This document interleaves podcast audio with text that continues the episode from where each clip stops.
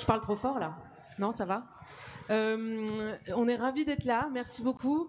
Euh, oui, je vais, faire un petit tour de table rapide. Ici, l'idée, c'est qu'on va parler des lanceurs d'alerte, on va parler de ce qui s'est produit ces dernières années, parce que euh, ce statut, ce, ce, rôle dans nos sociétés, dans nos démocraties a, a, beaucoup évolué, et notamment grâce à Antoine Deltour qui est là avec nous et qui donc a participé à révéler le scandale des LuxLeaks. Et on va voir comment sa participation et son histoire à lui a pu contribuer à changer nos lois, que ce soit en France ou euh, ou au niveau européen. Et, du coup, ça, je vais le faire avec Maxime Caligaro, qui est ici à ma gauche. Alors, effectivement, moi, je fais une émission tous les dimanches euh, qui passe à 13h20 sur France Inter. Et euh, d'habitude, je fais des trucs de terrain, je vais rencontrer des jeunes, etc. Bon, voilà. Et puis, une fois par mois, on s'est dit qu'on allait essayer de, comprendre ce qui se passait au sein des institutions européennes, parce que peut-être qu'il y a des choses à faire à, ce niveau-là, et que moi, j'y comprenais absolument rien. Et Maxime, qui a travaillé notamment au Parlement pendant plusieurs années, et qui finalement s'est enfui pour devenir auteur, a décidé de m'aider avec cette tâche monumentale. Et donc, une fois par mois, on fait une émission où on essaie de comprendre ce qui se passe euh, voilà, dans ces institutions. Et là, pour l'occasion, tu allais euh, demander ce qui se passait au niveau des lanceurs d'alerte, puisqu'il y a des choses qui sont en train de se passer en ce moment euh, là-bas au Parlement. Euh, voilà. Alors, Antoine Deltour, il a, euh, je voulais le redire parce qu'il a 33 ans et ça veut dire que c'était à 20, quand il avait 25 ans qu'il est allé travailler chez PricewaterhouseCoopers et euh, en temps, dans un, donc ce grand cabinet d'audit et qu'il a révélé euh, des, des, centaines de documents qu'il a euh, qu'il a copiés sur un disque et qu'il a emporté avec lui et qui sont donc devenus euh, ces dossiers qui ont été euh, révélés et qui ont permis de changer, enfin de, de, de, réveiller les, les consciences et d'éveiller l'attention sur ce qui se passait au Luxembourg par rapport à la fiscalité Et donc, euh, je voulais te demander comme première question, on va revenir sur ton histoire, mais comme première question pour toi, c'est quoi le lanceur d'alerte? Bonsoir à tous. Euh, il y, a, plusieurs euh, définitions convergentes et je vais pas faire une analyse comparée, on n'est pas euh, à l'université, mais, en gros pour moi un lanceur d'alerte c'est euh, toute personne euh, physique ou morale qui révèle une information d'intérêt général. Et c'est vrai que souvent on se pose la question est-ce que ça peut être aussi une association? Est-ce que c'est forcément dans une relation de travail? Moi je trouve pas nécessairement. N'importe quel citoyen peut être un lanceur d'alerte dès lors qu'il il, il, sort une information qui est d'intérêt public. Et c'est vraiment ça la notion c'est euh, pour distinguer notamment tous les conflits qu'il peut y avoir euh, liés à des ressources humaines. Là, on n'est pas, on n'est plus dans l'alerte, mais par contre, dès que l'information est, est d'intérêt public, là, on est vraiment un lanceur d'alerte de mon point de vue. Et alors? Et alors Maxime, oui, euh, toi, tu as ce qui était intéressant dans ton enquête, puisque tu es allé euh, te renseigner, et on a essayé de comprendre c'était quoi l'histoire de ce statut, puisque en fait, ça remonte beaucoup plus loin que ce qu'on pourrait penser. Oui, en fait, la, la notion de lanceur d'alerte, ce qu'on appelle le la notion de, lanceur d'alerte, ce qu'on appelle les, euh, les whistleblowers, euh, ça se développe. Euh, J'avais découvert, j'ai parlé à une prof de, droit public qui m'a donné un peu un crash course avant de, faire mon enquête. Et la notion de whistleblower se développe aux États-Unis à la fin du 19e siècle, et ça correspond pas du tout avec ce qu'Antoine vient de décrire, puisqu'au fait, ce sont les, les fraudeurs au fisc. C'est-à-dire que si on découvre une fraude au fisc, le whistleblower est là pour défendre les intérêts de l'État. Donc c'est complètement à l'opposé de ce qu'on connaît maintenant avec par exemple Edward Snowden qui lui vient lancer une alerte euh, visant à, mettre en lumière les dérives de l'État. Et euh, donc cette notion prend corps et elle est très éloignée de ce qu'on voit aujourd'hui. Et elle se développe dans le monde anglo-saxon notamment euh, au Royaume-Uni qui a une législation très avancée sur les lanceurs d'alerte. Et elle vient se diffuser un peu partout sur le continent. Mais la définition que qu'Antoine vient de donner n'est pas partout la même en Europe, puisque la législation sur les lanceurs d'alerte euh, est très différente d'un pays à l'autre. Euh, moi, j'étais assez étonné quand on a commencé ce dossier de découvrir qu'il y avait seulement 10 pays euh, dans l'Union européenne qui avaient une loi englobante protégeant les lanceurs d'alerte dans leur ensemble et 16 autres pays qui ne s'occupait que de petits secteurs. Donc, par exemple, si vous êtes fonctionnaire, vous pouvez être lanceur d'alerte si vous voyez que votre administration détourne des fonds. Et deux pays de l'Union européenne qui ne font pratiquement rien. Et c'est parfois différent d'une région à l'autre, parce que moi qui suis belge, j'ai appris que en Flandre, on était plus protégé qu'en Wallonie. Donc, euh, avis à ceux, à, aux Belges dans, dans le public, faites plutôt, lancez l'alerte plutôt en Flandre, si vous pouvez. Et donc, c'est le fait que euh, la législation soit mitée au niveau européen qui a fait que l'Europe s'est saisie de, ce dossier et qu'en ce moment se négocie un texte européen sur la protection des lanceurs d'alerte, mais qui a une longue histoire. Euh, Quentin Deltour va peut-être nous rappeler, parce qu'il a, il a vraiment fait partie de, de ce mouvement qui a, qui a inspiré les députés européens, la Commission et, et le Conseil. Alors je ne sais pas euh, dans le public euh, ce que ce mot évoque par ailleurs euh, dans votre imaginaire par rapport peut-être à ce qui a été fait dans les livres ou dans les films, mais c'est vrai que moi quand on me disait lanceur d'alerte, une des premières références c'est peut-être à l'adolescence le film Erin Brockovich qui était sorti, je ne sais pas si parmi vous si vous l'avez vu, mais moi je me rappelle d'avoir vu cette femme avec un décolleté incroyable qui arrivait à complètement changer, à renverser une boîte. Ben, on parlait tout à l'heure de, des choses qui marchaient sur la tête et du coup à elle seule elle avait renversé tout un système et dénoncé d'énormes fraudes qui avait euh, provoqué des, cancers. Euh, je me demandais, euh, toi Antoine, quand tu es un, jeune dans ce cabinet d'audit et que tout d'un coup tu découvres des documents avec des, choses qui te choquent, qu'est-ce que tu as en tête? Est-ce que tu as en tête des modèles? Est-ce que tu te dis, tiens, je repense à Erin Brockovich ou, ou est-ce que Edward Snowden, tu l'avais en tête ou des choses comme ça? Alors, en, l'occurrence, bon, Edward Snowden n'avait pas encore, Après toi, pas encore, euh, s'était pas encore fait connaître, et j'avais vu Erin Brockovich, et euh, j'avais, bon, ça fait partie de la culture populaire, mais, mais au moment de passer à l'acte, euh, on n'a pas conscience vraiment de ce qui est en train de se passer. Euh, et, donc c'est vrai qu'il y a, euh, enfin c'est un trait commun à la plupart des lanceurs d'alerte, euh, c'est qu'on se réveille pas un matin en se disant je vais lancer une alerte. En fait non, c'est le fruit d'une maturation et c'est un processus interne assez long où on se rend compte qu'en fait on participe à quelque chose auquel on n'adhère pas du tout. Et, là en l'occurrence, je veux dire c'est on, remet en cause voilà les fondations de, son propre environnement. Donc ça vient pas ça vient pas tout de suite quoi. C'est pas c'est pas aussi immédiat. Est-ce que j'étais venu te voir à Épinal et tu m'avais raconté justement que toi, tu, tu, venais d'Épinal, tu, euh, tu, étais allé jusqu'au Luxembourg, tu avais obtenu ce poste euh, assez mirobolant euh, dans une grosse boîte et tu t'es retrouvé avec plein d'autres jeunes de ton âge qui devaient faire de l'audit. C'était assez intimidant, c'était la grosse compétition. Et est-ce que tu peux nous parler du contexte dans lequel tu, as donc copié ces fichiers? Qu'est-ce qui s'est passé? Bah donc effectivement, j'étais jeune, euh, jeune diplômé d'une école de commerce et j'étais content d'aller travailler au Luxembourg, donc pas trop loin de ma région et c'était plutôt bien payé. Euh, et, après, en fait, au fur et à mesure de, mon expérience, euh, j'ai pris conscience que, alors effectivement, la fiscalité fait partie de l'attractivité du Luxembourg, ça je le savais avant d'y aller. Mais par contre, j'ai pris conscience que ça allait beaucoup plus loin que ce que tout le monde pouvait imaginer.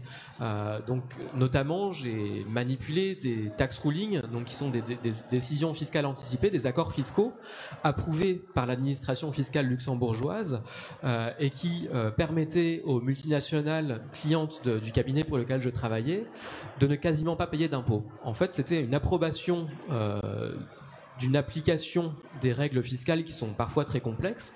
Et, et, cette, et cette, interprétation, donc approuvée par l'administration, euh, était, euh, était extrêmement euh, agressive. En gros, elle permettait de transférer de manière tout à fait artificielle des profits colossaux au Luxembourg pour ne quasiment pas les, les, taxer.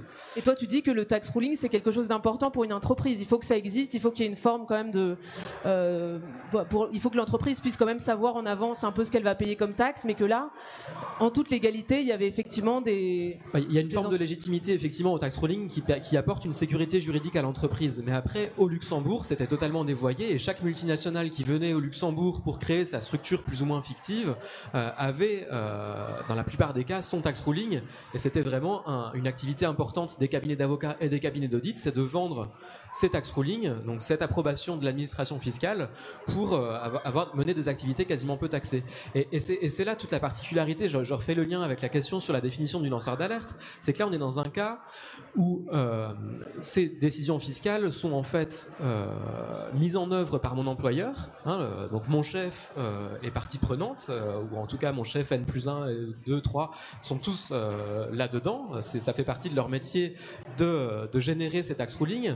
Et par ailleurs, avec l'approbation de l'administration, c'est-à-dire que j'ai même pas d'autorité vers laquelle me tourner. Je vais pas aller voir l'administration fiscale luxembourgeoise en disant regardez des, entreprises échappent à l'impôt grâce à vos accords, mais ils le savent pertinemment, c'est ça, c'est leur raison d'être.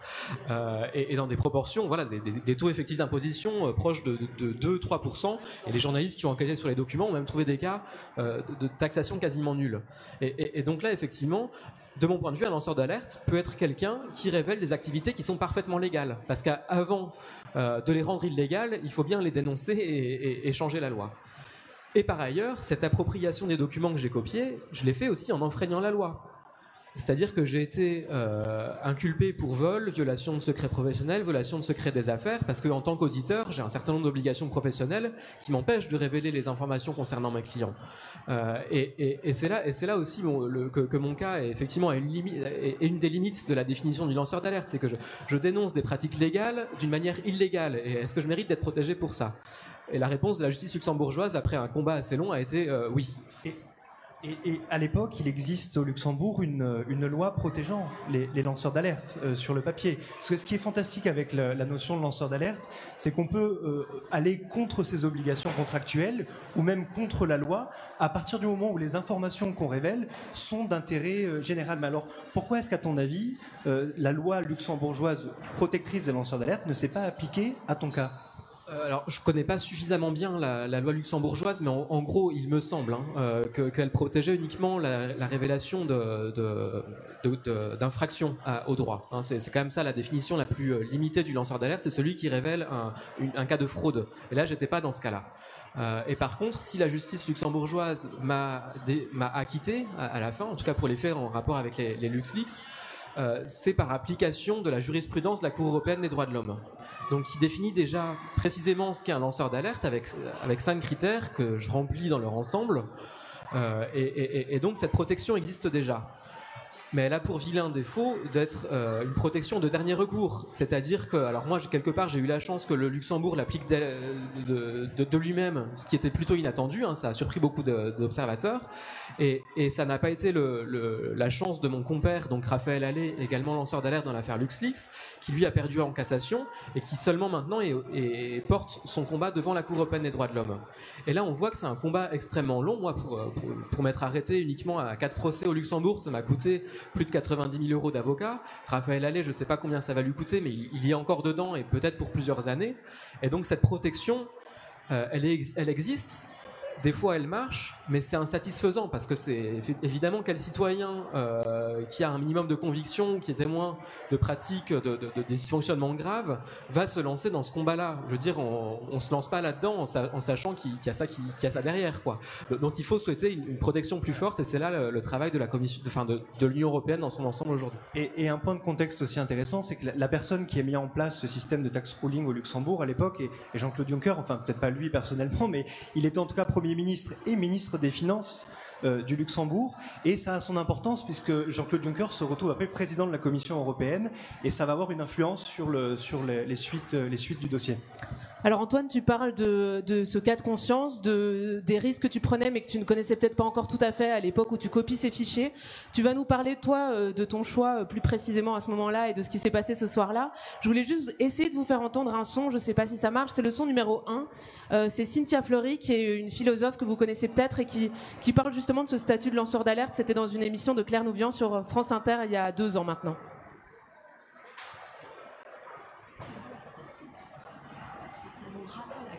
L'histoire est fabriquée par les hommes. Alors qu'on a trop tendance à systématiser l'histoire, comme si l'histoire, avec un grand H, se passait indépendamment de nous. Et des parcours individuels. Exactement, que c'était trop fort, trop immense. Et pas du tout. Il y a toujours, toujours des hommes derrière, et il y a toujours la possibilité à un moment donné de remettre l'histoire dans l'axe honnête et dans l'axe qui précisément va être le plus fécond pour euh, la majorité d'entre nous. Donc les lanceurs d'alerte, c'est bien évidemment c'est terrible parce que c'est un plongeon, c'est un aller euh, sans retour hein, euh, de fait. Donc on peut les remercier à tout jamais de faire tout de même ce choix-là de désintéressement par rapport à sa propre vie, parce qu'il y a quelque chose quand même de dangereux, vraiment. Et pas que pour soi. Parce que très souvent, je pense que pour soi, il le ferait sans aucun souci. Mais il y a les familles, il y a les enfants, il y a tout ce que vous imposez aux autres. Alors Antoine, est-ce que tu peux nous parler de ce moment du coup où effectivement tu prends cette décision de copier des fichiers et puis ensuite de les transmettre à un journaliste? Est-ce que tu voilà, est-ce que tu avais en tête ces, risques que tu prenais, et éventuellement ta famille et, les risques que tu pouvais leur faire encourir? Bah, en, gros, moi, la décision de copier les fichiers, donc c'est après avoir poser ma démission et c'est mon dernier jour de travail. Et en fait, je cherchais des documents si jamais j'échouais dans ma reconversion, des documents de formation qui me permettraient euh, bah, de, de, continuer à profiter d'un accès à une base de connaissances que j'avais. J'avais accès à des diaporamas euh, pour, euh, je sais pas, comment auditer une banque, comment auditer une assurance, le genre de choses qui me paraissaient utiles. Et en cherchant ces diaporamas, donc je tombe sur des centaines de tax ruling, donc cette décision fiscale anticipée euh, extrêmement confidentielle, qui soit en accès libre. Et en fait, c'est une, c'est une erreur très grave hein, en termes de sécurité informatique qui a rendu ces, ces, documents en accès libre. Et c'est le fait que, qu'ils soient là qui me décide à les copier parce que pour les avoir maniés, c'est un, secret immense au Luxembourg et c'était pas normal qu'ils soient là. Donc moi, avec toute la critique que j'en avais euh, jusque-là, pour moi, c'était incroyable d'avoir ça. Et au moment où je les copie, je sais pas encore ce que je vais en faire. Et, après, euh, effectivement, c'est un processus graduel où moi, n'étant pas fiscaliste, je, cherche à, confirmer l'interprétation que j'avais de ces documents auprès de spécialistes et ça prend un certain temps. D'autant plus que c'est pas évident de, de se signaler comme ayant des documents confidentiels euh, très sensibles que je suis pas censé avoir. Je peux pas le crier sur tous les toits. Donc là, il y a une, période assez euh, délicate. Et, après, donc Édouard Perrin, euh, donc un journaliste qui va euh, intervenir tout à l'heure, faisait une enquête pour Cache Investigation sur l'optimisation fiscale et, me contacte parce que voilà, je, m'étais exprimé sur un sur un blog de, manière anonyme là-dessus. Et, et, là, c'est vrai que je comprends tout à fait que des collègues que j'avais qui avaient peut-être une vision tout à fait critique euh, de ces pratiques fiscales n'est pas agi. Euh, parce qu'on a chacun ses, contraintes personnelles. On peut avoir un emprunt immobilier et ne pas, ne pas pouvoir prendre le risque de, perdre son boulot, une famille à charge, euh, ou tout simplement être très attaché à son confort.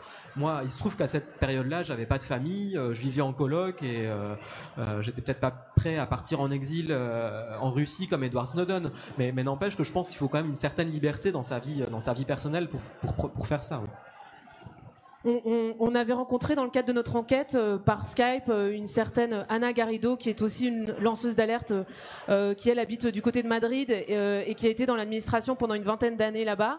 Et puis un jour elle est tombée elle aussi sur des, malversations. Elle a été témoin de corruption à l'intérieur de son administration locale et elle a décidé elle aussi de, dénoncer de dénoncer ces actes. on va écouter le, le son numéro 2. Moi, j'ai reçu des menaces de mort. Une tépie, les serrures de mes portes étaient vandalisées toutes les semaines. C'est ce que j'appelle la nouvelle torture du 21e siècle. C'est comme te tuer vivante. Après, je comprends tout à fait qu'on ait peur. Dans mon cas, j'ai pu aller jusque-là parce que moi, je n'ai pas d'enfant. Si j'en avais eu, je l'aurais pas fait. J'aurais jeté l'éponge parce que ce n'est pas pareil d'être menacé soi-même que lorsqu'on commence tes proches, ta famille et tes enfants.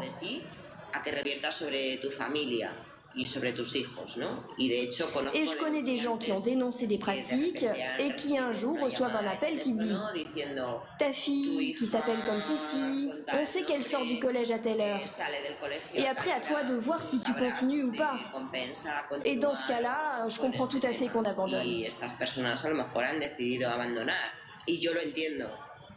Alors grâce à elle, grâce à Anna Garrido, euh, donc euh, un grand réseau de corruption a été mis à jour et finalement 29 personnes ont été euh, ont été arrêtées et ça a participé à faire chuter le, gouvernement du Partido Populaire en, en, Espagne. Je ne sais pas si vous vous rappelez, c'était il, y a plusieurs mois maintenant.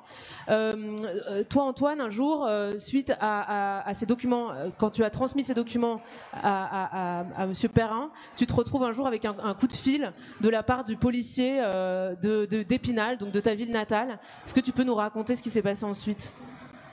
Euh, bah, donc c'est un, appel que j'attendais vraiment pas, hein, euh, parce que donc euh, j'ai copié les documents en 2010, euh, le cache investigation est diffusé en 2012, et là on est au printemps 2014, et moi plus le temps passait, plus je me disais bon bah c'est bon, je serais resté une source anonyme qui a qui a qui a apporté sa pierre, et, mon et mon c'était bien comme ça. Et là donc un, policier m'appelle en me demandant à m'entendre sur une, alors la première fois il me dit rien, au deuxième appel j'essaie d'en savoir un peu plus et il peut rien me dire, mais il me dit c'est une vieille affaire en rapport avec le Luxembourg. Là, n'étant pas un délinquant, je me doute qu'il y a un rapport avec euh, avec Édouard Perrin. Je savais pas trop, mais et en tout cas, il veut juste m'entendre. Alors moi, je peut-être un peu naïvement, je pose une journée de congé et je me rends euh, l'esprit presque libre à, ce rendez-vous, juste pour savoir de quoi il, en retourne. Et en fait, on me place en garde à vue.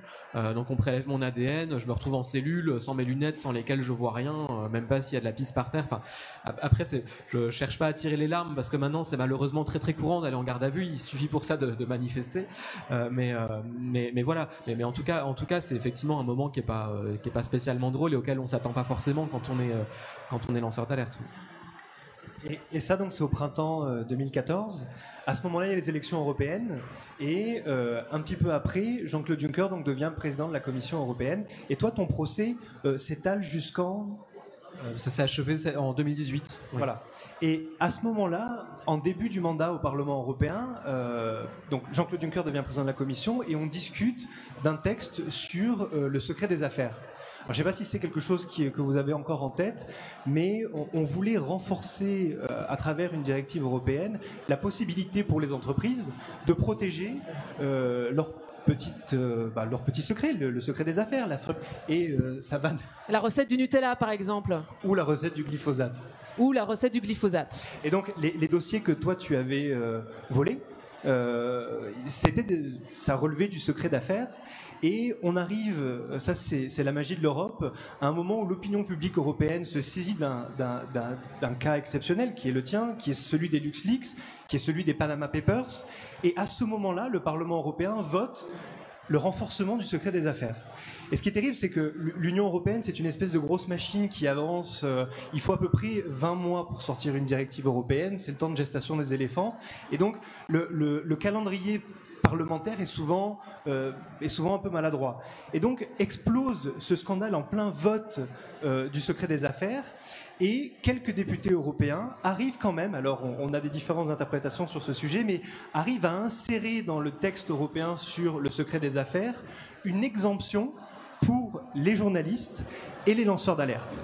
Et euh, les députés européens votent ce texte contre la promesse que la Commission proposera une directive pour protéger les lanceurs d'alerte.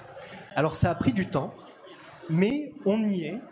On est à quelques mois des élections européennes. La Commission, euh, l'année dernière, a proposé un texte visant à protéger les lanceurs d'alerte dans tous les secteurs où l'Union européenne a des compétences, les transports, les services financiers, la fiscalité, euh, la santé, l'alimentation, ce qui n'est pas rien. Euh, le Parlement européen a énormément poussé, euh, et c'est intéressant parce que tous les acteurs, euh, j'ai parlé à des gens de la Commission, des diplomates, des, députés européens, et ils ont tous le cas Deltour en tête. Donc tu es devenu un peu l'étalon or des, des, législateurs européens sur cette question-là. Et, à euh, chaque fois, tu me disais, les gens se posent cette question. On est en train de mettre en place une législation. Est-ce que si cette législation avait existé à l'époque où, euh, où, Antoine Deltour euh, a, pris ses fichiers, est-ce qu'il aurait été protégé? Donc c'est toujours comme ça qu'on évalue la loi et, sa, sa, légitimité. Et, c'est toujours le cas parce que là, en ce moment, donc hier, il y a eu une réunion de négociation. La Commission européenne a proposé un texte, le Parlement européen l'a toujours voulu euh, et est très progressiste sur ces questions-là. Mais les personnes, enfin les, les, les, forces en présence qui freinent, ce sont surtout les États membres, euh, parmi lesquels euh, l'Irlande, euh, le Luxembourg. Si vous connaissez un peu les régimes fiscaux en Europe, euh, vous verrez une corrélation peut-être entre les entre les, les situations. Et en ce moment est en train de se négocier le texte sur sur les lanceurs d'alerte. il reste quelques semaines pour que ce texte soit négocié. Après ça, il y a les élections européennes, donc tout le monde s'arrête de travailler, on part en campagne. Après ça, il y a la formation de la nouvelle Commission européenne. Donc, si un texte européen n'est pas négocié dans les semaines qui viennent, euh, ça sera bad news pour l'Europe, bad news pour les lanceurs d'alerte. Mais en ce moment même, euh, ce texte est en, est en discussion.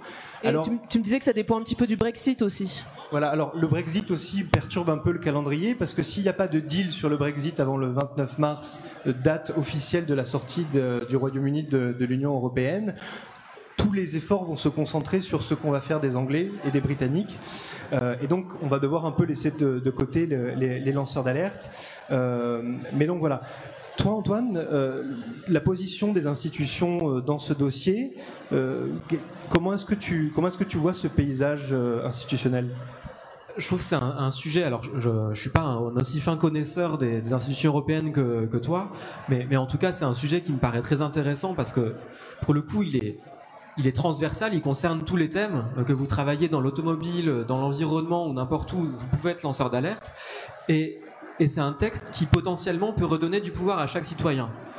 Alors aujourd'hui, je trouve que ça a beaucoup de sens quand même. C'est quelque chose dont on a vraiment besoin. Et là-dessus, on voit que l'Union européenne et force de proposition peuvent améliorer, améliorer les choses. Donc voilà, l'Union européenne sert à quelque chose si elle aboutit sur, euh, sur le sujet-là. C'est important à rappeler. Et, plus précisément, euh, le Parlement européen est, est l'institution qui a le plus travaillé euh, là-dessus, enfin qui a fait énormément de, enfin qui a, qui a voté beaucoup de résolutions, qui a fait des propositions très ambitieuses. Et c'est cette, cette pression du Parlement européen, donc nos représentants, hein, les représentants de 500 millions d'Européens, qui a abouti à une proposition de la Commission européenne. Et, sans, par Jean-Claude Juncker. Hein. Et, c'est certain que cette commission n'aurait jamais rien proposé sans la pression du Parlement européen et sans la pression des ONG euh, avec et sans la répétition des scandales, donc euh, les LuxLeaks, mais aussi Panama Papers, Paradise Papers, euh, Malta Files, etc. Donc c'est cette pression-là qui a fait bouger la Commission européenne, grâce notamment avec le Parlement européen. Et, maintenant, qu'est-ce qui, freine? Et, franchement, moi, au moment, au moment du compromis sur le secret des affaires, j'étais, j'étais très très sceptique et j'en voulais beaucoup à ces, à ces députés européens de gauche qui avaient voté le secret des affaires, parce que je, ça me paraissait hyper naïf de, de, de, de croire cette promesse qu'on aurait un jour un texte sur les, lanceurs d'alerte. Et d'ailleurs, je ne sais pas si vous vous rappelez euh, ici, euh, il y avait aussi, euh, comment elle s'appelle, Nicole Ferroni, qui avait fait une vidéo. Ça vous dit quelque chose ou pas Une vidéo qui avait eu 9 millions de vues sur justement cette, ce, secret des affaires et où elle, où elle, elle aussi était très sceptique de ce qui allait arriver. Et ce qui était rigolo, c'est que c'est vrai que ce dossier, il a été tout d'un coup pour Nicole Ferroni, on l'a appelé l'autre jour et finalement c'était la vidéo qui a été le plus vue pour elle. Et donc comme quoi, parfois on peut se saisir de ces dossiers qui vont au niveau européen et on, a l'impression que c'est très obscur, mais il y a moyen de se, réemparer de ces dossiers et, de faire bouger le Parlement. Tout à fait. Et, donc, et donc là, la Commission a proposé son texte, et maintenant, euh, les, les, acteurs européens qui sont les plus frileux et qui, qui essayent de, qui, ralentissent la, la marche vers, vers cette protection européenne des lanceurs d'alerte, c'est les États membres, c'est le Conseil qui actuellement est en train de freiner. Alors maintenant, là, les, négociations sont en, trilogue, donc entre le, Conseil, les États membres, la Commission et le Parlement européen. Mais parmi ces trois acteurs-là, celui qui est le plus progressiste et qui a euh, le mieux défendu les intérêts des lanceurs d'alerte, c'est le Parlement européen pour lequel on va voter dans quelques mois. Euh, et une dernière chose avant de donner euh, euh, les micros, de les faire passer pour des questions. Est-ce que tu peux nous dire quelques mots sur la, maison des lanceurs d'alerte? Puisque si parmi vous il y a des lanceurs d'alerte, peut-être que tu auras un petit manuel, des conseils à donner pour ceux qui ont constaté des problèmes dans leurs entreprises ou ailleurs, dans leurs administrations. Alors la, maison des lanceurs d'alerte, donc c'est une, euh, une structure euh, toute récente qui n'est pas encore officiellement en fonctionnement, euh, mais qui existe déjà et qui est en train de se mettre en ordre de marche et, et qui, qui, a été fondée par une, une, quinzaine d'ONG. alors je vais pas les citer parce que je vais en oublier, ce serait un peu long, mais, mais et, et qui a pour but de protéger les lanceurs d'alerte. Alors pourquoi? Euh, Parce que le constat est fait qu'actuellement, être lanceur d'alerte, c'est galère. Et, alors, moi, j'ai, j'ai été, euh, je suis au conseil d'administration de la maison des lanceurs d'alerte parce qu'en fait, j'ai, enfin, ma, motivation profonde, c'est qu'en fait, je m'en suis sorti de cette alerte parce que j'étais très largement soutenu. En fait, j'ai un, un noyau de, de proches qui s'est beaucoup mobilisé, qui m'a beaucoup soutenu et qui a su créer un réseau euh, de personnalités, d'organisations euh, avec une, pétition de 200 000 signataires qui a, qui a, qui a vraiment pesé euh, dans, dans, les débats au tribunal euh, et, et, qui aussi a apporté un soutien tout à fait concret puisque c'est ce qui a permis de financer ma défense. Et, et là-dessus, euh, c'est une, une, chance parce que mon, en fait mon affaire était visible parce qu'au départ elle a été révélée par des journalistes. Il faut savoir qu'il y, y, a des milliers de lanceurs d'alerte en France euh, qui n'ont pas cette visibilité et, qui galèrent vraiment. Et, c'est pour ça qu'il faut euh, faire en sorte que tout le monde soit soutenu, parce qu'en l'absence d'une dispositif, d'une protection légale suffisante, bah, si on n'a pas un réseau de solidarité qui se crée autour de nous, eh ben, euh, eh, eh ben on est vraiment en difficulté. C'est pour ça, c'est vraiment la fonction de cette maison des lanceurs d'alerte, c'est d'apporter un soutien concret, un soutien juridique, psychologique, technique, hein, maîtriser les technologies d'information pour pas se, se, mettre en danger, un soutien financier. donc il y a un fonds dotation euh, pour lequel vous pouvez déjà abonder. Hein, vous pouvez donner euh, au fonds de dotation de la maison des lanceurs d'alerte pour, euh, pour aider à, soutenir les, futurs lanceurs d'alerte en, France. Alors on va, faire passer des, micros dans la salle pour ceux qui auraient des questions pour Antoine. Euh, j'espère qu'il y a quelqu'un, peut-être un scénariste ou un producteur, euh, qui réfléchit à l'idée de faire un film de ton histoire et que les adolescents euh, comme moi, qui avaient vu Erin Brockovich, vont un jour te voir dans, dans un grand film. Je sais pas si tu as une idée d'un comédien qui pourrait jouer ton rôle. Romain Duris pensais à Brad Pitt, mais c'est peut-être. Ah, il, bah, il commence à être vieux, malheureusement. Ah merde. Mais, euh, mais, mais pourquoi pas Euh, Est-ce qu'il y a des questions euh, dans la salle? Ah, une question. Ah, il y a un, monsieur avec une casquette qui distribue la. Alors, il essaie de circuler rapidement avec un verre de vin rouge en main, ce qui est quand même hyper dangereux. Bonsoir. Euh, alors j'avais une question, mais arrêtez-moi si je me trompe. Je crois qu'en France, il y a une disposition qui prévoit qu'on doit d'abord dénoncer en interne euh, les lanceurs d'alerte. Et donc, euh, bah, ma question, c'est je ne connais pas du tout le droit luxembourgeois, pardon. Et euh, est-ce que vous, vous avez d'abord dû euh, en parler à vos supérieurs euh, hiérarchiques Et comment ça se passe du coup quand le, ce que vous faisiez était légal Et est-ce que vous pensez pas que du coup ça pourrait entraîner un peu plus de corruption la question n'est pas pour moi, mais juste un point, de, un point de contexte, parce que c'est exactement ce qui est en train de se décider, ce qui est en train d'être discuté entre le Parlement européen et les diplomates des États membres. C'est qu'en France, la loi Sapin 2 prévoit qu'il y a une espèce de hiérarchie des canaux de l'alerte. Vous voyez quelque chose, une magouille dans votre entreprise, vous devez d'abord passer par le- l'entreprise. Euh, en deuxième recours, vous pouvez aller voir les autorités. Et en troisième recours, vous pouvez aller voir la presse. Euh, et la Commission européenne a proposé exactement le même modèle euh, que la loi française. Les, parle- les parlementaires européens, qui sont souvent plus progressistes sur ces dossiers que les États membres, ne veulent pas qu'il y ait de hiérarchie entre les canaux de l'alerte. La réponse des États membres, c'est euh, un, comment est-ce que vous voulez convaincre les entreprises euh, de mettre en place euh, des canaux d'alerte? Donc ça, c'est euh, les syndicats des entreprises qui ont beaucoup poussé pour que, en fait, la loi européenne prévoit qu'au-delà de 50 salariés, on ait l'obligation de mettre un ah, canal, d'alerte, pardon. Et donc ça, c'est- exactement ce qui est en train de se discuter. Donc, pardon, maintenant je te passe le, le micro, mais est-ce que toi, tu penses que cette hiérarchie a du sens? Et est-ce que, dans ton cas, elle aurait euh, fonctionné? Je pense que la protection la plus efficace des lanceurs d'alerte euh, donne le plus de liberté aux lanceurs d'alerte et introduit suffisamment de souplesse pour que le lanceur d'alerte euh, évalue lui-même euh, qui est l'interlocuteur pertinent. Euh, et, et- et- et bon, alors dans, dans mon cas, euh, donc j'ai été protégé ni par la loi Sapin 2 parce que c'était au Luxembourg, ni par la directive parce qu'elle n'existe pas encore. Mais c'est la, donc la jurisprudence de la, Cour européenne des droits de l'homme qui m'a protégé et qui, euh, dont l'un des critères est d'évaluer euh, s'il n'y a pas un canal alternatif euh, qui aurait porté moins de préjudice. Donc en gros, le, tribunal au Luxembourg a évalué si euh, j'aurais pas pu euh, alerter mon supérieur hiérarchique, mais qui était, euh, enfin, le cabinet d'audit était partie prenante aux, accords fiscaux, ou les autorités, mais pareil, le Luxembourg était partie prenante. Donc là, là-dessus, le, tribunal a très vite tranché la question. On n'a même pas trop eu besoin d'argumenter, et ça a été admis qu'il n'y avait pas de, dans le cas précis là, il n'y avait pas d'autre, euh, il n'y avait pas d'autre euh, alternative, il n'y avait pas d'alternative à, alerter directement les, médias. Et, ça, ça moi, ça me paraît vraiment essentiel de, de préserver cette liberté, alors qui existe dans la loi Sapin 2 dans les cas de euh, dommages irréversibles ou de, de préjudices graves et imminents.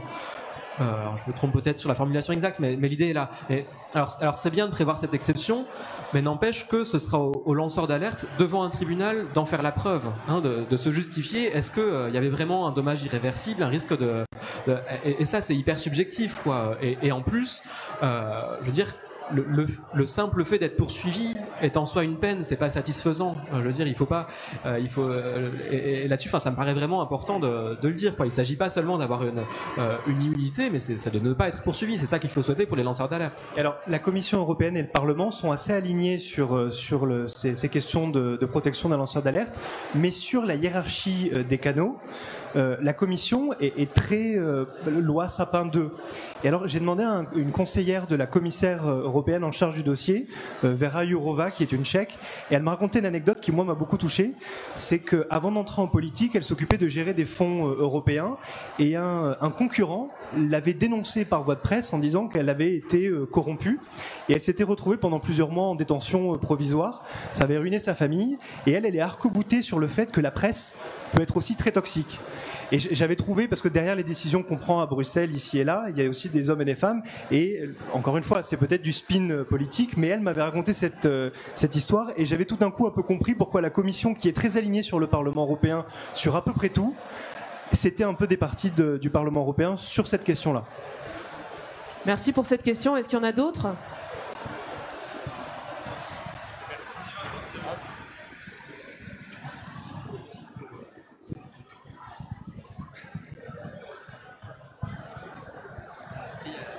Alors que le concept de lanceur d'alerte, c'est si national à l'origine, c'est-à-dire c'est normalement circonscrit dans, dans, un gouvernement, dans une entreprise, dans, euh, l'intérêt d'un pays. Comment faire euh, pour euh, les cas où l'intérêt public va au-delà de l'Union européenne, au-delà des États-Unis, au-delà d'un pays? Puis juste pour profiter de l'occasion, merci de votre courage.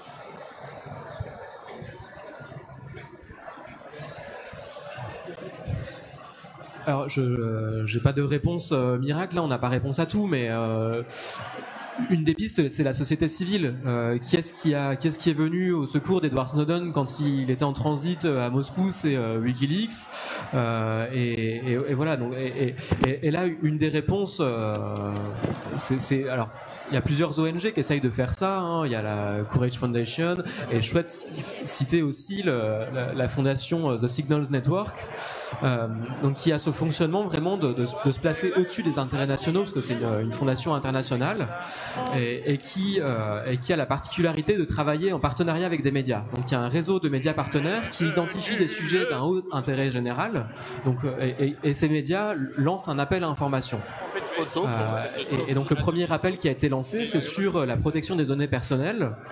Et en fait, c'est parce que ça fait le constat que euh, tous les scandales récents qui ont vraiment fait avancer le débat dans les dé le débat démocratique, c'est venu de lanceurs d'alerte. C'est Edward Snowden, c'est WikiLeaks, c'est euh, voilà tous les lanceurs d'alerte. Et, donc là, en, lançant ces, appels à information sur des sujets identifiés par des journalistes, l'objectif c'est de, prendre l'initiative. C'est pas de subir l'arrivée de sources qui se présentent ou pas. C'est les journalistes disent voilà ce sujet nous intéresse et si vous avez des informations là-dessus, venez nous voir. Et là, c'est là qu'entre en scène la, fondation The Signals Network, c'est qu'elle elle, elle, elle, apporte un service clé en main euh, pour protéger le lanceur d'alerte, avec un programme en, plusieurs points qui se rapproche d'ailleurs de celui de la maison des lanceurs d'alerte, hein, du soutien juridique, psychologique, financier, etc. Et, et, y compris jusqu'à la, retraite physique, quoi. C'est-à-dire qu'une personne qui est en danger, euh, on, peut, on peut l'héberger, la, mettre en sécurité. Euh, et, ça, je trouve, c'est une, excellente réponse. Et, l'un des premiers cas qu'on a, qu'on soutient actuellement, c'est celui de Rui Pinto, dont vous avez peut-être entendu parler, qui est euh, la source euh, des Football Leaks. Donc euh, scandale euh, très important sur le monde du, du football euh, et à quel point il est imprégné par, par l'argent, la, la, finance, etc. Et, et actuellement, voilà, il, est, il, est, il, risque de se faire broyer par ses, par ses gros, hein, c'est puissant. Et, et, donc actuellement, il est en, il est en Hongrie.